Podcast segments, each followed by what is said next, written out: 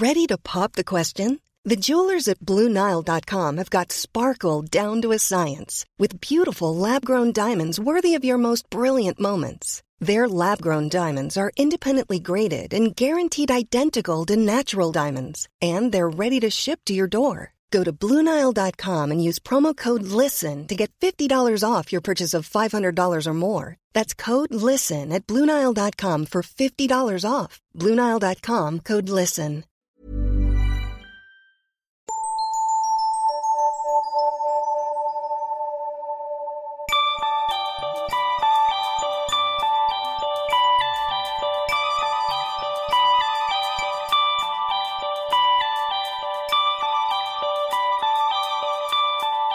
Bonjour à tous et à toutes, bienvenue dans ce crossover spécial avec le podcast Kif Taras. Salut Grace. Salut Jennifer. Salut Rokaya. Bonjour Jennifer. Avec Grace Lee et Rokaya Diallo, on s'est questionné sur la notion de beauté, à savoir qui a le droit d'être beau ou non, et pourquoi certaines personnes, le plus souvent des minorités raciales, ne sont pas saluées de la même manière pour des codes esthétiques qu'ils adoptent parfois depuis toujours, mais qui sont tout à coup prisés quand ceux-ci sont empruntés par des personnes blanches. Les fesses, la bouche, les cheveux, les coiffures, mais aussi la couleur de peau, sont autant d'aspects qui sont appropriés par une majorité qui décide de ce qui a le droit d'être considéré comme esthétiquement acceptable. Aujourd'hui, nous allons parler d'un sujet qui nous concerne toutes et tous. Qui décide de ce qui est beau? Et qui est considéré comme beau ou belle? Par quoi sont influencés nos goûts en matière de beauté? Peut-on stresser les cheveux, par exemple, quand on n'est pas une femme noire? Faire des squats pour avoir des fesses rebondies? Est-ce que c'est possible quand on n'a pas naturellement ses fesses rebondies? Alors cet épisode, il s'inscrit dans la réflexion qu'on aimerait avoir dans la saison 2 dans Kif Taras sur l'appropriation culturelle d'une manière générale. Et c'est naturellement avec Miroir Miroir et Jennifer euh, qu'on se voit aujourd'hui pour parler des représentations des corps des femmes non blanches. Et donc Jennifer, pour euh, commencer ce crossover, on va te soumettre à notre rituel.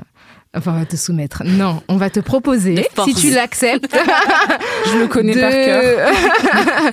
de répondre à notre petit rituel qui est euh, de te demander si tu te définis euh, sur le plan racial et si oui, comment tu te définis. Alors, tout simplement, je suis une femme noire. Voilà.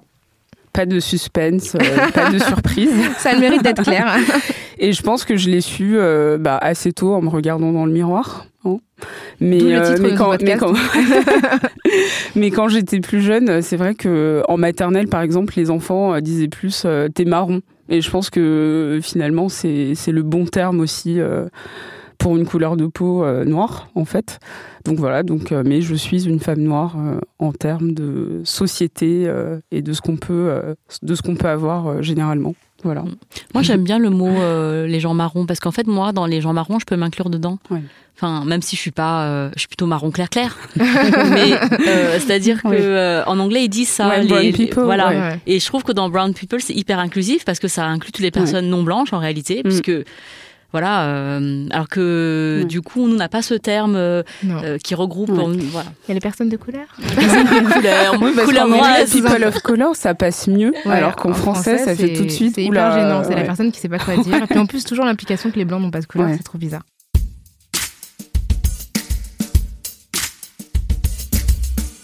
Donc, pour commencer, euh, je pense qu'il est intéressant de parler du blackfishing. Je ne sais pas si vous avez un peu suivi, c'était il y a quelques semaines, voire quelques mois, où on a découvert que des youtubeuses euh, blanches se grimaient, entre guillemets, parce que c'est pas vraiment du blackface, mais en même temps, ça se rapprochait de cette idée de se maquiller en, en une couleur plus foncée en se faisant les cheveux crépés, en essayant d'avoir un peu des mimiques aussi de d'autres you- youtubeuses métisses ou noires. Et donc, euh, il y a eu l'exemple de d'Emma Alberg, qui est une Suédoise, qui n'avait jamais vraiment euh, dit qu'elle était blanche, ni ses origines de manière générale. Et donc, euh, une personne a, découvert un jour, euh, lorsqu'elle se maquillait, qu'en fait, elle était blanche, et a découvert des photos d'elle euh, d'un blog ou de, de, son compte Instagram de, l'époque, où elle était complètement blanche avec les cheveux lisses. Et donc, à partir de là, il y a eu euh, cette, euh, cette expression qui est, apparue pour dire que c'était du blackfishing. Donc, en gros, on pourrait définir ça comme une personne qui essaye de ressembler au maximum à une personne qui serait non blanche. Donc ça pourrait être une personne métisse, latino, ou, euh, ou même parfois euh, asiatique. Et donc le but de tout ça, c'est d'être racially ambiguous. Donc en français, je pense qu'on pourrait traduire ça de, euh, de racialement ambigu, voilà. Et donc, c'est cette idée de d'avoir des, des, personnes où, quand on les voit, on se dit, OK, cette personne n'est pas forcément blanche, mais on peut pas vraiment définir de quelle origine elle est. Peut-être qu'elle est du, de, voilà, d'Asie, peut-être qu'elle est euh, afrodescendante euh, ou euh, latino. Bah moi déjà je trouve que c'est le terme blackfishing est hyper intéressant parce que c'est fishing ça veut dire aller à la pêche. Donc on est d'accord c'est tu vas à la pêche. Donc moi je vais pêcher aujourd'hui des, des, cheveux crépus. Demain je vais pêcher des lèvres. En fait c'est c'est à la carte c'est des gens qui choisissent euh, d'être noirs à la carte. Euh, ça, c'est très problématique. C'est-à-dire que soit t'es noir, soit t'es pas noir, de toute façon. Donc, euh, et tu peux pas choisir des attributs de beauté. Hein, surtout, on va, va pas choisir les attributs péjoratifs, hein, comme se faire contrôler par la police ou. bah, tiens, aujourd'hui, je vais me faire contrôler par la police. Donc ça, ça se fiche pas. C'est ces choses négatives. Par contre, tout ce qui apporte du glamour aux personnes noires, bah ça, on, on, on se l'approprie. Donc c'est vraiment ça. Le, on est en plein cœur de l'appropriation culturelle. C'est-à-dire qu'on va euh, utiliser des codes euh, qui euh, sont cool, qu'on trouve cool, et on va les utiliser pour son propre bénéfice en fait. Et puis surtout, l'autre gros problème, c'est que euh, en attendant, les youtubeuses noires ou métisses n'ont pas forcément euh, ce type de contrat avec des grandes marques, alors que euh, ces youtubeuses-là qui ont fait du blackfishing avaient des contrats incroyables avec des marques très connues, parce qu'elles se faisaient passer pour non blanches et qu'il y a une recherche de la part des marques d'avoir de, de, collaborer avec justement des personnes non blanches parce que entre guillemets ce serait à la mode.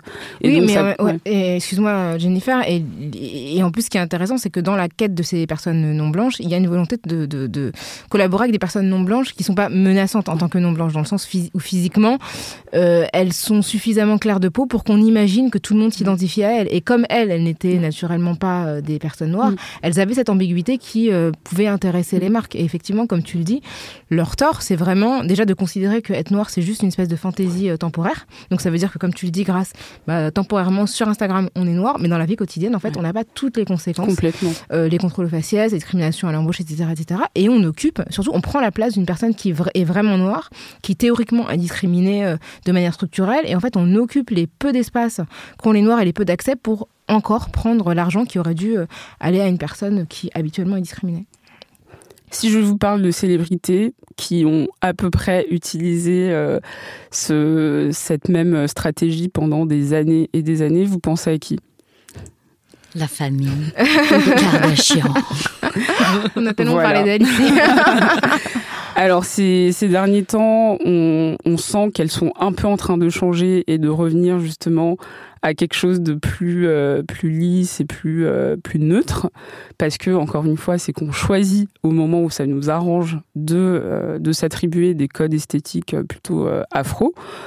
Et donc du coup la, la famille Kardashian juste pour resituer donc euh, il y a les trois sœurs Chloé, Courtney et Kim qui sont à moitié euh, d'origine arménienne et donc l'autre moitié blanche par leur mère. Et donc les deux euh, autres sœurs qui sont Kylie Jenner et Kendall Jenner, elles, elles sont toutes les deux blanches par leurs deux parents qui sont Chris et Caitlyn. Et donc, euh, à partir de là, on peut se dire que euh, dedans, il y a quand même euh, deux sœurs qui sont 100% blanches. La question des Kardashians, c'est vraiment, euh, moi, qui, qui, que je trouve assez, euh, assez perturbante, c'est comment finalement elles ont endossé physiquement, en passant, y compris en ayant recours à la chirurgie esthétique, à, à, à des codes corporels qui sont associés euh, traditionnellement aux femmes noires, mais qui, sur les femmes noires, en fait, sont considérés comme négatifs et sont moqués. Moi, je pense notamment à Serena Williams, dont on a toujours dit qu'elle était grosse, qu'elle avait un arrière-train trop imposant, etc., mm. et qu'il y a beaucoup, beaucoup de femmes noires, y compris en France, hein, qui ont été mm. moquées quand elles étaient petites parce qu'on considérait, parce qu'il y a beaucoup de femmes noires en fait qu'on déforme en fait, notamment au niveau des hanches, au niveau des fesses, etc. Mm. Et donc dont on considérait que le corps était, était disgracieux et que tout à coup, quand les Kardashians ont décidé d'adopter cette, cette, cette morphologie, pas que ce soit par le sport ou par, par un recours chirurgical, et eh bien tout d'un coup c'était magnifique. Mm. C'était magnifique, c'était, c'était fabuleux, c'était merveilleux. Et, et, et, ce que je trouve en fait un petit peu euh, dérangeant, c'est, c'est pas tant qu'elle soit saluée, c'est qu'elle-même elles savent très bien en fait dans, quoi elles ont puisé ces codes mm. et finalement elles ne reconnaissent pas euh, la, enfin elles ne créditent pas les personnes qui, qui dont, dont c'est euh, enfin dont c'est la morphologie entre mm. guillemets naturelle et puis euh, et puis elles, elles, en tirent un bénéfice mm. sans dire enfin elles pourraient prendre cette responsabilité là, en tant que personne publique de dire voilà sur nous en fait ça passe bien mais on sait très bien que d'autres femmes ont été montrées du doigt parce qu'elles avaient des physionomies analogues. Oui comme tu dis les grosses lèvres les grosses fesses les grosses cuisses etc et puis c'est surtout comme tu disais, grâce, euh, c'est des choses qui sont euh, socialement acceptées. Elles ne vont pas se faire un nez qu'on dirait plus épaté ou euh, d'autres attributs qu'on trouverait négatifs, justement, voilà, ou les cheveux crépus. Et c'est vrai qu'il y a des photos parfois, enfin, surtout il y a quelques années, c'était effarant parce qu'on se demandait vraiment euh, alors, je vous ai partagé aussi une photo, euh, enfin, on, pourra la partager sur euh, les réseaux, où elle est, où il y a Kim Kardashian, mais là, c'est une photo récente qui pose à côté de Winnie Harlow. Elles ont quasiment la même couleur. Et on se demande même si elles sont pas sœurs en fait. Et euh, ouais, c'est assez. Euh, là, on parle vraiment d'appropriation culturelle euh, des codes de, du corps, hein, parce que l'appropriation, comme on disait dans notre premier épisode avec Maboula, c'était l'expression d'une domination. Et là, on, sent la domination, c'est-à-dire que les, les, attributs qui sont généralement attribués aux femmes noires, sur les femmes noires, ça fait pas cool. Et quand une femme comme Kim Kardashian ou ses sœurs euh, s'en emparent, c'est super cool. Donc en fait, il y a vraiment une disproportion. Parce que l'idée de l'appropriation culturelle, c'est pas de dire euh, les noirs peuvent faire que des trucs de noirs, euh, les blanches peuvent faire que des trucs de blanches, les asiates également. C'est pas ça. C'est que lorsqu'il y a une disproportion entre qui utilise ces codes et comment c'est reçu lorsque les personnes différentes les utilisent, c'est là que s'exprime cette, cette difficulté. Et par rapport aux cheveux spécifiquement, Kim Kardashian a s'est fait des tresses euh, une année, alors je sais plus quand c'était, mais des, box braids. Des, alors, des ils, avaient appelé ça des boxer braids. Elle a même fait une référence à Beau Derek parce qu'elle avait fait un film, un vieux film. De... Beau Derek qui était réganienne quand même. donc euh, voilà, dans, en termes d'amis des noirs, euh, on avait mieux. et, donc elle a appelé ça des Beau Derek braids. Donc ça fait vrai. En fait, elle a. Et Katy Perry a appelé les, ses tresses des tresses Kim Kardashian. c'est un peu la mise en abîme démoniaque. une, une coiffure que les femmes noires arborent depuis des décennies, des décennies, enfin, j'ai même peut-être des siècles, enfin, moi, je ne suis pas du tout qualifiée mm. pour parler de ça, mais euh, du coup, là, tout d'un coup, elles ont rebaptisé le truc. C'est-à-dire que quand tu dis elles ne créditent pas les gens qui sont à mm. l'origine, c'est que non seulement elles ne les créditent pas, mais en plus, elles s'approprient mm. la création euh, de cette euh, nouvelle tendance qui, du coup, repart à zéro avec elles. Et c'est ça qui est aussi un problème. Et, par rapport à ses cheveux, donc, que, tout le monde a trouvé ça hyper beau, ouais, c'est tressé les cheveux, hyper ouvert d'esprit. Quand Zendaya, en 2015, euh, était sur le tapis rouge des Oscars avec euh, des dreadlocks, qui est donc une autre coiffure euh, qui est généralement utilisée, enfin, attribuée enfin, aux, personnes noires du fait de, l'histoire. Mm. Ne serait-ce que de la texture du cheveu, en mm, fait. Je pense que voilà, c'est ça. Et historiquement, effectivement, les dreadlocks, ça, c'est, enfin, spirituellement, spirituellement, voilà. On avait parlé avec Maboula. Voilà, du, de, de, Jamaïque, de, ce mouvement rastafariste. Et Zendaya, quand elle était sur le tapis rouge, elle a été qualifiée par une journaliste américaine blanche italienne euh, de elle, a dit un truc sur le patchouli et la weed. Euh, c'est-à-dire que euh, c'est quand même ça sentait le patchouli et la weed c'est hyper exotisant et méprisant mais c'est pour ça que la question c'est qui est beau? C'est-à-dire que quand une femme euh, noire, non blanche, a des yeux, euh, a, des, a des, pardon, a des lèvres pulpeuses, a des hanches, a des, un fessier rebondi, c'est pas beau. Quand c'est une femme blanche, c'est magnifique. De la même manière que des yeux très en amande sur des personnes asiatiques, on va considérer que c'est quelconque ou que mm, mm, mm. voilà, enfin c'est pas joli. Mais une femme qui serait blanche et qui aurait euh, d'autres traits, mais juste les yeux très très en amande, eh ben ça va être ça va être beau. C'est pareil, ses coiffures, etc.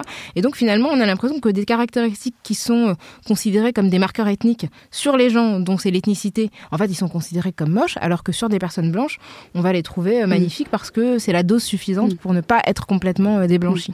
Et puis un autre problème, c'est que dans l'imaginaire, on croit que toutes les femmes noires ont des grosses fesses, des, des hanches, un certain type de, de lèvres, etc., alors qu'il y a autant de femmes noires qu'il y a de corps possibles.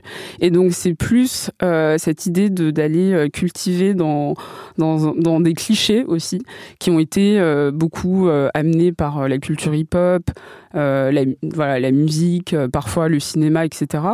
Et, et, récemment, il y a eu toute cette tendance, alors à chaque fois je mets des guillemets parce que ce ne sont pas des tendances, la tendance Ratchet par via Cardi B, avec euh, les ongles hyper longs, euh, le, un parler un peu, euh, un peu vulgaire, enfin en tout cas qui est considéré comme tel, un maquillage très très chargé et d'un coup, alors nous en France ce serait un peu l'équivalent de la cagole. Et donc d'un coup ça devient très tendance et donc ce qui a été décrié pendant des, décennies depuis toujours par un certain type de femmes dans certains types de quartiers, d'un coup, c'est devenu très tendance et donc tout le monde a envie de l'adopter. Et récemment, il y a Kylie, euh, Kylie Jenner qui a décidé de se réduire les lèvres parce qu'elle estimait que voilà, elle n'avait plus envie de d'avoir des grosses lèvres. Donc il y a vraiment plus la mode. Voilà, et il y a vraiment cette idée de choix. On choisit de d'appartenir à telle ou telle esthétique. Et c'est très grave. Et ce que tu dis, c'est intéressant sur le fait qu'on associe des traits euh, particuliers à certaines femmes, parce que ça, je, on, l'a dit tout à l'heure que voilà, on a parlé des fessiers, etc. Mais effectivement, euh, le, continent africain est composé de 54 pays, donc les silhouettes, elles sont très très variées. Euh, il y a des, personnes noires, y compris en Afrique du Nord, dans, tous les pays. Et, c'est vrai qu'on associe un type de trait, un type de morphologie, un type de physionomie à certaines catégories raciales. Et, et je me souviens avoir lu que quand Iman euh, Abdelmajid euh. Bowie a commencé sa carrière de mannequin euh, et qu'elle avait fait la couve de Essence, de Essence Magazine, que la rédactrice en chef, me semble-t-il, de Essence, donc qui est une femme noire a priori, avait dit qu'elle ressemblait à une femme blanche trempée dans le chocolat. Et donc pour dire que, que, que donc elle est, elle est d'origine somalienne et franchement elle ressemble vraiment à une somalienne. Mm. Pour le coup, il y a énormément de gens qui le ressemblent en Afrique de l'Est et on a tellement intériorisé l'idée que le fait d'avoir un certain type de traits très fins est associé à une beauté dominante aux personnes blanches que du coup même cette femme noire ne pouvait pas croire en fait qu'elle était authentiquement noire. Et ça c'est aussi des choses qu'il faut qu'il faut déconstruire parce qu'il y a aussi plein de personnes blanches qui ont des traits absolument pas fins. Et ah, euh, voilà et c'est pas il y a pas de il y a pas d'ethnicité dans la et encore et la finesse c'est encore quelque chose qu'il faut déconstruire parce que c'est une forme de beauté qui est valorisée au détriment d'une autre. Complètement. Moi je j'ai pas forcément les, les, traits fins et je me sens pas euh, moins belle que qu'une autre personne qui aurait les traits différents et c'est vrai que souvent, quand on, parle des, personnes noires et notamment des femmes noires, on attribue ça un peu à l'Afrique de l'Est ou un peu aussi au Sénégal, où euh, les Sénégalaises, les Peuls, seraient les plus belles parce qu'elles ont les traits fins et que les femmes de l'Est aussi, d'Afrique de l'Est, seraient plus belles aussi parce que euh, elles ont les fins. Et c'est vrai que c'est un vrai, vrai problème. Et c'est aussi pour ça que des, plein de personnalités comme euh, de Beyoncé à Michael Jackson euh, ont souvent été euh, jugées par, via leur nez. Alors, il y a des fois, il y a des preuves comme quoi euh, elles auraient fait des, de la chirurgie esthétique, euh, enfin de la rhinoplastie. Parfois, ce sont des rumeurs, mais il y a vraiment cette idée où le nez chez les, personnes noires euh, sont, enfin le nez, les lèvres, enfin la physionomie en fait de voilà du visage est souvent associée à quelque chose de euh, alors je sais pas si c'est vraiment un terme qu'on utilise, mais en tout cas, euh, parfois on le dit négroïde. Euh, qui renvoie en fait à tout un tout un imaginaire euh, esclavagiste. ça, me, rappelle une anecdote. En fait, j'avais été interviewée pour le journal de Le Monde et en fait, euh, je faisais un, un, entretien croisé avec un universitaire et donc le dessinateur devait nous dessiner en fait. et c'était pas du tout une caricature, ça devait être un dessin qui nous représentait. Il m'a fait une tête de ouf. Mais une tête, mais une tête de comme les masques coloniaux. Ah, mais c'est-à-dire que ça ne me avec, enfin, ça ne me ressemblait pas du tout. Franchement, avec un profil, mais une tête, mais incroyable. Faudra que je remette le, montage, mais j'étais outrée. mais vraiment, c'est comme si dans sa, il m'avait vu que dans sa tête, il, avait pensé aux, clichés coloniaux, aux femmes comme ça, euh, aux masques, etc. Donc moi, j'avais protesté, j'avais tweeté le truc, j'étais trop vénère. J'avais fait un montage photo avec les les, les, visages en fait que ça rappelait, qui n'étaient pas le mien. Et je me souviens que j'avais eu la personne au monde et tout, qui était lui aussi, il était hyper embêté. puis le mec m'avait écrit, je crois que c'était un espagnol et tout, il m'avait écrit. Enfin, c'était voilà. Et donc quelqu'un m'avait dit, mais oui, c'est vrai quand même, il t'a vraiment dessiné d'une manière qui te ressemble pas, parce que, enfin, vraiment pour le coup, t'as as vraiment les traits fins. Et il y avait un truc en fait de dire, mais c'est un mm. compliment super chelou en fait. C'est ça, mm. c'est. J'ai pas forcément envie qu'on. C'est juste que le dessin me ressemble mm. pas en fait, mais mais et il y a toujours ce truc là de dire euh, voilà, de dire, enfin comme ma mère, on lui a souvent dit qu'elle avait les traits fins ou qu'elle était belle pour une noire. Et ça, c'est un peu ça le sous-entendu, c'est que si t'as les traits fins, ouais, t'es noire, mais bon, t'as un truc un peu blanc quoi. C'est vraiment une. Quand tu parles de carte postale, de, de... là on est en plein carte postale du colon, du colon. C'est-à-dire qu'on on voit ces femmes qui sont stéréotypées continent par continent, euh, faisant fi de toute la diversité qui peut exister euh, réellement euh, sur, sur place. L'asiatique aux petits yeux, avec mm. le tout corps tout plat, la femme noire avec les grosses lèvres, voilà, qu'on retrouve après dans tous les mm. dessins, dans, mm. L'européenne avec ses traits fins, blonds. c'est vraiment ces images tout à fait figées. On est encore là-dedans en 2019, quoi. Et moi, par rapport à ces volontés d'être moins asiatique, euh, je, parle de, je parlerai de, pour les personnes asiatiques de la chirurgie de, la paupière, la mm. double paupière, hein. mm-hmm. c'est-à-dire que euh, il y a des personnes qui ont des qu'on appelle des monopaupières, c'est-à-dire que mm-hmm. euh, la, peau au-dessus des yeux est, est, lisse, tendue, et il y, a, une opération qui s'appelle la blépharoplastie, qui est donc une, une, opération qui permet de dédoubler cette paupière pour qu'il y ait un pli comme la plupart des personnes européennes. Ou, enfin, et euh, c'est une opération qui vraiment est hyper ordinaire aujourd'hui euh, en Asie, mais même en France. Euh, et que peut-être euh, des parents offrent à leur jeune fille de, 15 ans, euh, c'est comme t'as ton bac, t'as des un cadeau, t'as des paupières t'as permis et t'as une paupière, voilà. Et donc mais c'est même devenu t'as une double paupière, une double paupière, ouais. Et c'est une vraie question, enfin parce qu'aujourd'hui c'est devenu un acte très très banal, hmm. mais l'histoire, donc moi du coup j'ai regardé un peu l'historique, ça a été surtout créé, enfin créé par une il y, a un médecin qui pratiquait ça euh, en Corée, surtout, euh, ça a commencé là, dans les années 50. C'était un médecin militaire euh, stationné en Corée. Donc, un médecin qui s'occupait des, personnes américaines qui étaient stationnées sur place. Et pour, il a commencé à faire cette, cet acte chirurgical pour que les personnes asiatiques ce soient plus moins menaçantes en fait pour ah, c'est horrible plus attractives en fait mais on lui a rien demandé le mec il vient et il refait il remodèle les gens ah selon bah, ses canons quoi. voilà. mais c'est incroyable et donc ça, ça, serait venu après ça c'est bien sûr popularisé un peu plus un peu partout mais c'est vraiment cette idée les, personnes qui le font le font parce qu'elles veulent être moins asiatiques parce que le, le, côté yeux monolide c'est associé à être très asiatique et mmh. du coup euh, voilà, c'est quand même. Euh, en même temps, moi, je, je, je, ne juge pas les personnes qui font ce, ça parce qu'elles ont besoin euh, de, de, le faire parce qu'elles se trouvent plus jolies. Mais du coup, ça, on questionne pourquoi. Enfin, qu'est-ce qui décide Qu'est-ce qui est joli en fait? Mm-hmm. Est-ce que les yeux ne sont pas beaux dans leur diversité? Est-ce qu'il n'y a qu'une seule forme d'œil qui peut mm. nous, nous apporter une satisfaction personnelle? Mais c'est toujours ça la question, c'est qu'individuellement, on fait ce qu'on veut, mais collectivement, ça finit par avoir un sens. Quoi. Et du coup, quand c'est vrai que massivement, enfin, on ne voit pas l'inverse. On ne voit pas des gens qui n'ont pas euh, les yeux euh, très allongés euh, essayer de les changer, de transformer leur forme pour avoir l'air asiatique. Donc tout d'un coup, ça, ça, ça, questionne quand même le fait que ça aille toujours dans ce sens-là et que ce sont des gens qui ont les yeux associés à l'Asie, qui se sentent moins bien et qui ont envie de les changer, les transformer et les rendre différents. Quoi. Donc, mais c'est un, un vrai c'est une vraie question, enfin, la question de vouloir gommer euh, des traits euh, qui, ont qui sont associés à une ethnicité. Mm. Enfin, c'est comme le fait de, enfin, t'en as parlé, du blanchiment de la peau, par mm. exemple, dans ton podcast, mm. Jennifer. C'est aussi euh, l'équivalent. D'ailleurs, j'avais, j'avais noté une, une citation de Albert Memmi, euh, qui avait écrit euh, Le portrait du colonisé, donc qui est, un, intellectuel, mais que je trouvais hyper intéressant. Euh, donc après, bon, c'est avec son vocabulaire, donc on, va dire qu'il y a des choses qui ne se diraient peut-être pas de la même manière aujourd'hui, mais je trouvais ça vraiment, c'est un super livre à lire, Portrait du colonisé. Il disait L'écrasement du colonisé est compris dans les valeurs colonisatrices. Lorsque le colonisé adopte ces valeurs, il adopte en inclusion sa propre condamnation. Des négresses désespèrent à défriser les cheveux qui refrisent toujours et torturent leur peau pour blanchir un peu. Et c'est vraiment l'idée qu'on a intégré en fait des codes dominants et que la colonisation finalement elle se fait aussi à travers les corps puisqu'on intériorise l'idée que ce qu'on est n'est pas suffisamment beau et on est dans une espèce de quête perpétuelle.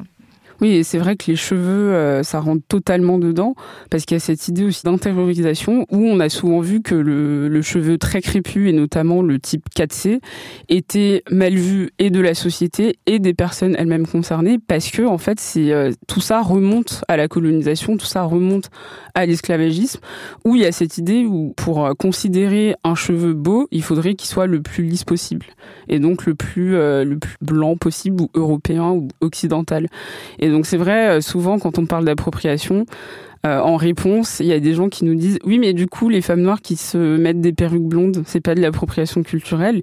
Et il y a cette idée où on, on comprend pas que tout ce qui est fait pour euh, gommer tout ce qui pourrait être associé à une africanité importante ou même à une, alors je sais pas si on le dirait, mais une asianité, enfin comment on dirait, voilà, euh, importante, veulent être gommés par les personnes concernées pour ressembler justement à la majorité ou en tout cas à celle qu'on voit le plus dans les publicités, euh, à la télé, enfin partout en fait. Et donc du coup, quand on le fait, c'est pas forcément de l'appropriation culturelle, c'est juste une envie d'accéder à cette majorité, de rentrer dans un moule.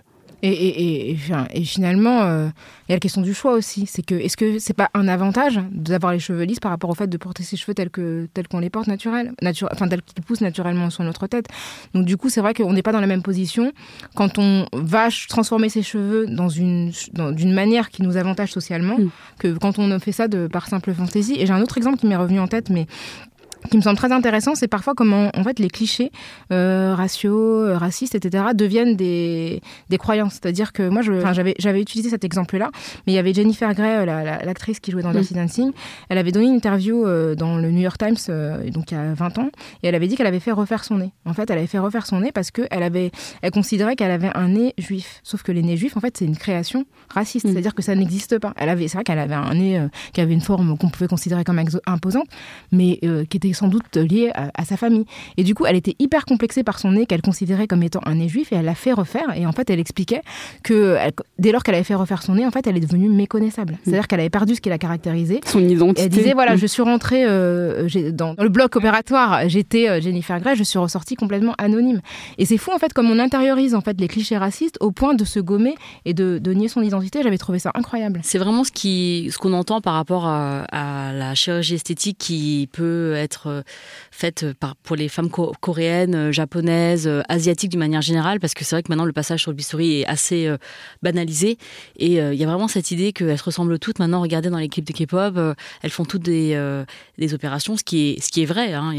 et, du coup, il y a une uniformisation du, du visage qui peut être assez flippante. Mais après, ça, ça c'est le haut de l'iceberg. C'est seulement les femmes qu'on mm. voit, nous, ici, parce qu'elles elles, elles, arrivent jusqu'à nous. Et toi, tu as fait une, une, émission sur les complexes, Jennifer, il n'y a pas longtemps que j'ai écouté, que je trouvais hyper intéressante parce que du coup, euh, pas, les complexes euh, psychologiques, hein, comme disait ton invité, mais les, les enfin, qui sont le, concept, le complexe de Deep, etc., les trucs vraiment euh, liés à notre développement, mais des complexes, des petits, enfin, les complexes qu'on nourrit parce qu'on est différent de cette norme dominante.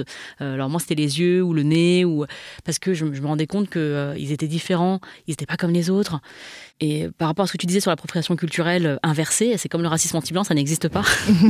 Parce que l'appropriation culturelle, ça elle n'existe pas. Voilà. Euh, l'appropriation, ça, ça, c'est indissociable de la question de la domination. Donc mm. en fait, s'il n'y a pas de domination, il n'y a pas d'appropriation. Mm. C'est-à-dire que moi, quand je me teins les cheveux en blond, et eh ben j'ai pas envie. C'est pas parce que je m'approprie le look d'une blonde, puisque euh, mm. de toute façon, euh, la, domination, elle, n'existe pas dans ce sens-là. Et puis tu pourras pas faire croire que tu as inventé les cheveux blonds. Quoi. Ah bah non. Kim Kardashian. personne ne me croirait si je disais que ça commençait avec moi. Ouais, le blond grâce, le blond grâce Donc il faut le répéter. Enfin, il n'y a pas de look. Euh, dominant. Bah, le look dominant. Est-ce qu'on est qu'on pourrait pour le décrire, on ne peut pas le décrire en fait. c'est clair. Mais ce que je trouve intéressant, on avait fait un. Alors, c'était pas vraiment un crossover, mais tu étais invité euh, dans mon podcast avec Thérèse Sarayat. Et justement, on parlait de, du nombre de femmes asiatiques qui se teignaient en blonde, notamment euh, via un article du New Yorker qui en parlait. Et donc, il y avait cette idée où euh, on se disait en fait que ça pouvait être aussi juste esthétique et qu'il n'y avait pas toujours cette envie de vouloir ressembler à une personne euh, dominante. Et donc parfois, je me pose la question, mais vraiment, même si je sais que c'est lié à des années, des années, des années de d'inversion dans notre tête et, que c'est psychologique et que euh, la colonisation est passée par là, l'esclavage est passé par là, etc. Je me demande en fait si, par exemple, une femme envie, une femme noire a envie de se défriser les cheveux, est-ce qu'elle le fait parce qu'elle a envie de ressembler à une personne blanche ou est-ce qu'elle le fait parce qu'elle trouve ça plus joli? Et c'est là où justement notre question du début, elle se pose à savoir qui décide du beau ou du pas beau. Parce que euh, est-ce qu'on fait, est-ce que quelqu'un qui a envie de se refaire le nez se le refait parce qu'il dit j'ai un nez euh, qui ressemble trop à ce qu'on pourrait penser d'un nez africain ou est-ce que juste parce qu'il trouve ça plus beau. Et donc, euh, enfin, c'est vraiment une question à laquelle j'ai pas la réponse. Mais je euh, pense que la beauté, c'est vraiment le fruit d'un rapport de force historique, quoi. C'est que finalement, ce qui est considéré comme beau, c'est ce qui, c'est ce que les gens qui sont en position de pouvoir ont été euh, en capacité d'imposer comme étant, comme étant beau. Et finalement, quand on trouve quelque chose beau, en fait, il faut toujours se demander pourquoi et d'où mm. ça vient. C'est comme quand on, avait parlé lors d'un d'un Kiftaras live sur l'attirance qu'on peut avoir, par exemple, en tant que femme hétérosexuelle pour des hommes plus grands. Est-ce que c'est plus beau? Non, c'est parce mm. que ça correspond en fait à mm. ce qu'on se dit euh, du couple, que l'homme doit être plus grand, protecteur, etc. Enfin, ou pareil par rapport à l'âge. Enfin, ce sont des choses qui, individuellement, on, va trouver ça tout à fait euh, logique, mais en réalité, comme c'est une pensée qui est partagée collectivement, on peut pas s'empêcher de dire que ça a été forgé par euh, des croyances sociologiques, par les contes de fées, par ce qu'on peut voir dans les dans les séries, etc., mm. etc. Donc, c'est pourquoi pourquoi c'est beau? Et est-ce que est-ce que le mouvement inverse existe? Est-ce qu'on va voir des gens qui ont un nez fin se le faire élargir? Jamais. Oui. oui, mais comme parfois on, peut estimer qu'une personne qui sera mince, euh, sans trop de poitrine, sans trop de fesses, sera l'idéal de beauté, enfin en tout cas de corps, mais peut-être que dans d'autres sociétés, notamment euh, dans des milieux euh, afrodescendants, etc., ce sera tout l'inverse. On, bah, voudra justement. C'est intéressant parce que moi, pour le coup, enfin à chaque fois que je vais au Sénégal, je me fais houspiller par ma famille. C'est-à-dire que moi, ça fait des années que mes tantes, elles me disent, mais tu grossis jamais. Mm. Et genre, mais c'est, je me, la dernière fois que je suis allée en juillet, je me suis fait mais embrouiller, mais un truc de malade quoi. mais genre à ton âge, tu peux pas rester comme ça. Et, et je me sens, en fait, c'est comme si j'étais mais Enfin voilà, il y avait un côté pas fini quoi. Vraiment euh, le côté la pauvre fille avec les ados qui ont ce genre de silhouette. Et c'est dingue parce qu'en fait il y a vraiment une transformation, enfin un, changement de, de, regard, euh, enfin où c'est pas du tout valorisé, où mm. vraiment en tant qu'adulte, c'est moi j'ai des copines qui vivent au Sénégal qui se camouflent en fait sous des vêtements parce qu'elles sont elles se, elles se, trouvent trop minces quoi. Mm. Et c'est vrai qu'on se rend compte que c'est pas du tout valorisé de la même mm. manière le fait d'être menu en France où tu passes en fait, il n'y a pas de compliment particulier, mais tu passes et dès que tu changes de pays, tout d'un coup, euh, passer un certain âge, en fait c'est ridicule. C'est vraiment ça en Asie, il y a vraiment un culte de la l'obsession de la minceur qui est vraiment très très prononcé.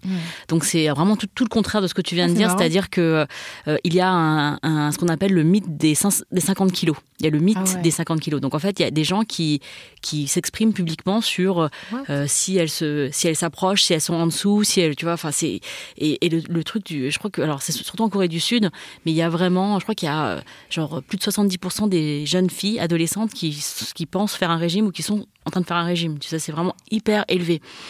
Et euh, donc il y a un vrai souci parce que ça pose des problèmes, des troubles alimentaires très très très forts dans, ces, dans, ce pays. Et euh, donc, euh, enfin, moi, moi, ça me pose la question de, de, de vraiment ces, ces, codes. C'est vrai qu'ils diffèrent sur les territoires et, des fois ils sont vraiment là c'est exponentiel quoi c'est-à-dire mm. que c'est ça, pose des questions de santé publique mm. finalement mm. et puis parfois c'est selon les époques aussi parce qu'il y a une époque où c'était plutôt bien vu euh, de d'être plus en chair parce que c'était synonyme de richesse. Comme pareil pour la couleur de peau ou euh, quand on est bronzé, alors là il faut absolument pas parce que ça veut dire que tu es pauvre, que tu travailles dans les champs, etc. À une autre époque, c'était mieux d'être euh, d'être très blanc parce que du coup, c'est ça représentait l'aristocratie, la richesse. Et aujourd'hui, c'est plutôt l'inverse. Les gens veulent être bronzés, veulent euh, avoir des formes, veulent avoir. Enfin, c'est ça montre euh, aujourd'hui être bronzé, ça montre que tu as les moyens d'aller en vacances. Bah, c'est ça. ça. Est-ce qu'on peut dissocier la beauté du pouvoir? C'est vraiment ça la question aussi. C'est que qu'est-ce qu'on trouve beau Est-ce qu'on trouve pas beau ce qui nous rend puissant? Et qui nous rapproche, euh, voilà, du de l'argent quoi en fait, de, se dire que tu as de l'argent ou que tu as les moyens. De... Je pense qu'aujourd'hui le côté mince, c'est tu as les moyens de maîtriser ton corps. C'est-à-dire, tu as les moyens de le domestiquer. Et c'est c'est un peu ce truc-là de, euh, bah, faut avoir de l'argent, faut avoir un coach, faut, euh, tu vois, faut, faut s'alimenter correctement, avoir les moyens de, de- voilà, de, de- même avoir la connaissance, c'est-à-dire le capital intellectuel qui te permet de déterminer quel type d'aliment te donne tel, tel ou tel type de corps. Et je pense que c'est à ça que ça correspond. Alors qu'avant, c'était, t'as les moyens de manger. Et c'est ça qui faisait que tu, voilà.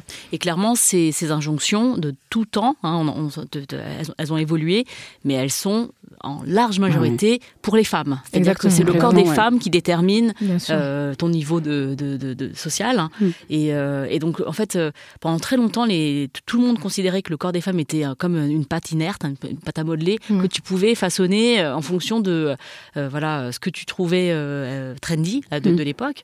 Et, et ça, ça c'est un truc aussi que- qui est très difficile à, à lutter contre, parce que, comme, comme, enfin, comme la question que tu poses, moi, je trouve hyper intéressant de dire...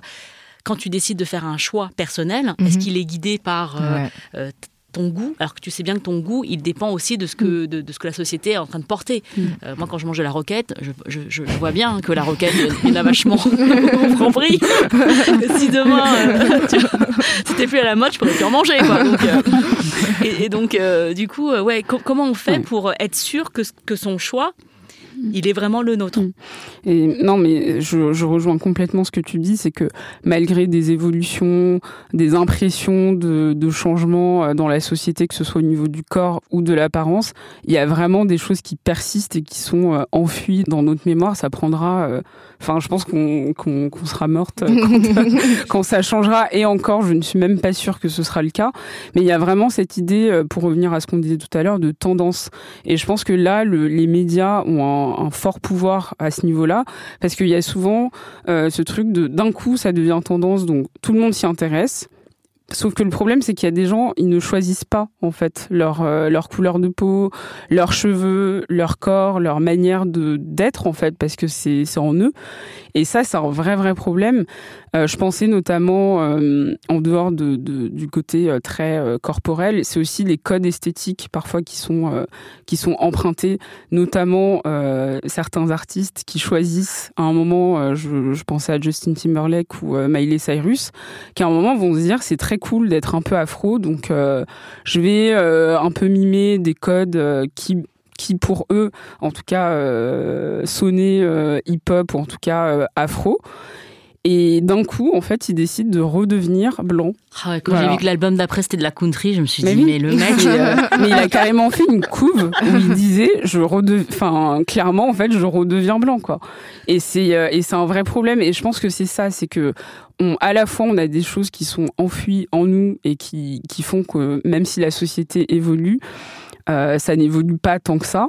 Et de l'autre côté, il y a des personnes qui pensent que ce sont des tendances et qui euh, participent à ça en choisissant de l'être ou non à un moment donné. Et quand ils, n'en veulent plus parce que ça leur a servi ou que ça leur sert plus du tout, ils changent euh, d'avis. Donc Ariana Grande en ce moment est un peu euh, est, très mate de peau. Peut-être que demain elle va redevenir Ah, moi euh, euh, moi blanche. enfin moi j'ai cru, j'ai cru en, en voyant Seven Rings parce que je la connaissais pas spécialement avant. Moi je pensais que c'était une femme noire. Je pensais qu'elle était euh, racially ambiguous comme tu dis. Je pensais que c'était Maria Carey en fait, la Ouais. nouvelle Maria Carey puisque et en fait, Eh bien, non. bah non. Quand j'ai vu la polémique, je me suis dit oh, what? Mais euh, c'est vrai que ça c'est demain va faire de la country peut-être. Mais ça ça, faut, faut, C'est un, luxe en fait. Exactement, c'est que c'est que il y a des artistes qui peuvent pas euh, demain faire euh, une- un truc irlandais euh, ou Ouais, changer ouais. de Et changer de Nakamura et. Chambreton, là, ça va être un peu compliqué, quoi. Enfin, elle pourrait, en fait, Oui, mais euh, elle ça passerait pourrait. pour. euh, ça Mais passerait oui, pas, en fait. Voilà, c'est ça, mais son esthétique ne changera pas forcément, même si elle peut changer de tissage, de coiffure, etc. Elle restera une femme noire foncée, noire de peau, euh, qui, dans la société, n'est pas euh, considérée comme euh, la plus belle ou la plus valorisée. Et c'est ça le problème. C'est pas tant la musique qu'elle fait, c'est vraiment les codes qui l'entourent. C'est que là encore, il y a l'universel qui peut tout faire. Mm. hein. il peut faire du R&B, il peut faire de la country, il peut faire euh, demain il fait du classique, tout va bien. Et il y a des personnes qui sont cantonnées dans leur petit leur petit euh, de- de- domaine réservé euh, qui est lié à leur physique, qui est lié à leur à l'histoire de leur Mm. héritage et ils ne peuvent pas en sortir. Donc ça c'est aussi une, une- une expression de l'appropriation culturelle, c'est-à-dire que elle ne va que dans un sens. Ouais, elles, elles peuvent pas en sortir et puis d'autres peuvent piocher dedans. Mhm. C'est-à-dire que c'est. c'est un- c'est- Voilà, c'est- Fishing, go fishing. Exactement, Exactement, voilà. Bah, la boucle est bouclée.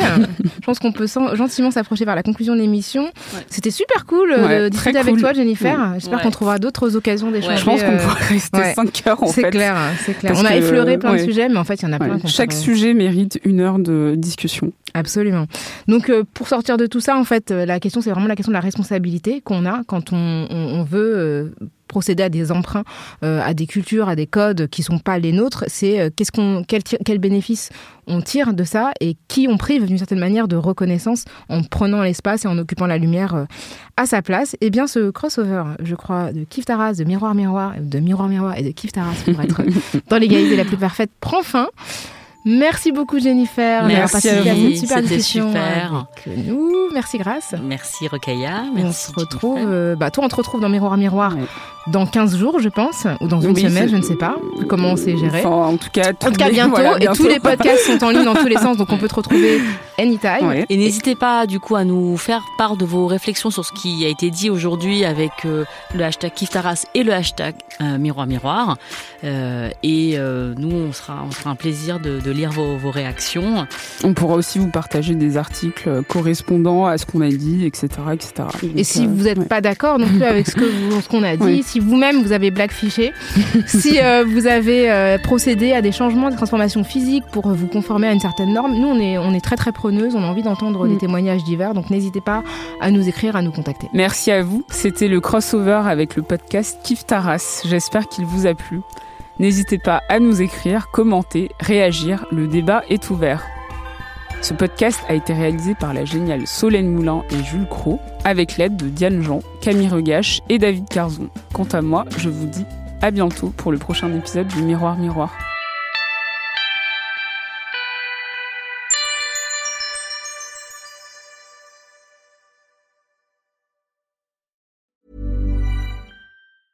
Hey, it's Danny Pellegrino from Everything Iconic. Ready to upgrade your style game without blowing your budget? Check out Quince. They've got all the good stuff, shirts and polos, activewear and fine leather goods, all at 50 to 80% less than other high-end brands. And the best part? They're all about safe, ethical and responsible manufacturing. Get that luxury vibe without the luxury price tag. Hit up quince.com slash upgrade for free shipping and 365 day returns on your next order. That's quince.com slash upgrade.